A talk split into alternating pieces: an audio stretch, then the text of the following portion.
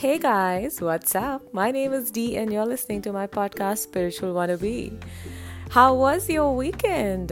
Well, mine was great because I went on a short trip, and uh, I don't know if you noticed, but yeah, I was pretty irregular on my updates. but hey, when you're on vacation, you are on vacation, right? so, uh, generally, I like to put up uh, a podcast on something I learned in the week, and I missed that, so I thought I'll do it today on a Monday. And last week was very interesting for me because I had a lot of work to do and uh, there were so many things that I needed to manage, and I was a you know hassled and troubled and stuff like that, regular work stuff. But uh, I think the strongest learning I got from last week was finding my peace. Now I am anxious. I have travel anxiety. I love to travel and I have travel anxiety. Beat that.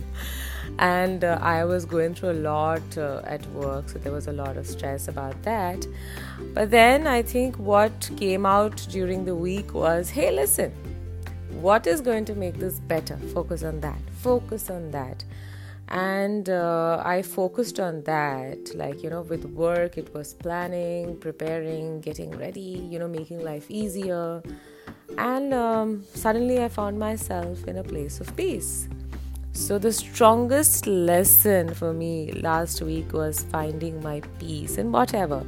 And by finding my peace i mean that you know at work you will find it in a different way. Like i said planning preparing organizing you know uh, putting things together, talking to people if there's a problem of stress or something like that. In a relationship, it could probably be acceptance or letting go or adjustment or, you know, communication.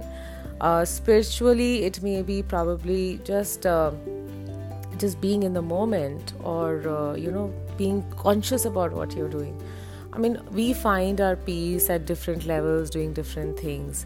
And I think it's that journey that kind of moves us forward, takes that, uh, you know, one step forward. And uh, I realize that finding your peace is so important because when you find your peace, you know, you can take that next step. When you find your peace, you can move on to that next thought. Otherwise, you're just stuck in this rut, you know, doing the same thing in loop all over again. So, finding your peace. Yes, finding your peace is my big, big learning from last week. And my throat is a little sore because I have been screaming and shouting and having a lot of fun over the weekend. And that's how weekends should be, right? Well, I hope you have a great week like this where you have a lot of fun with friends and, you know, family and uh, just enjoy yourself and hope you find your peace. And if you do and if you have any suggestions then hey connect with me on spiritualwannabe.com i'm spiritual wannabe on twitter instagram and facebook. And i should see you there. Gosh my throat is really bad. So um, i'm going to kind of stop right now and give my throat a little bit of rest. But uh, you take good care of yourself I'll see you soon and keep it spiritual.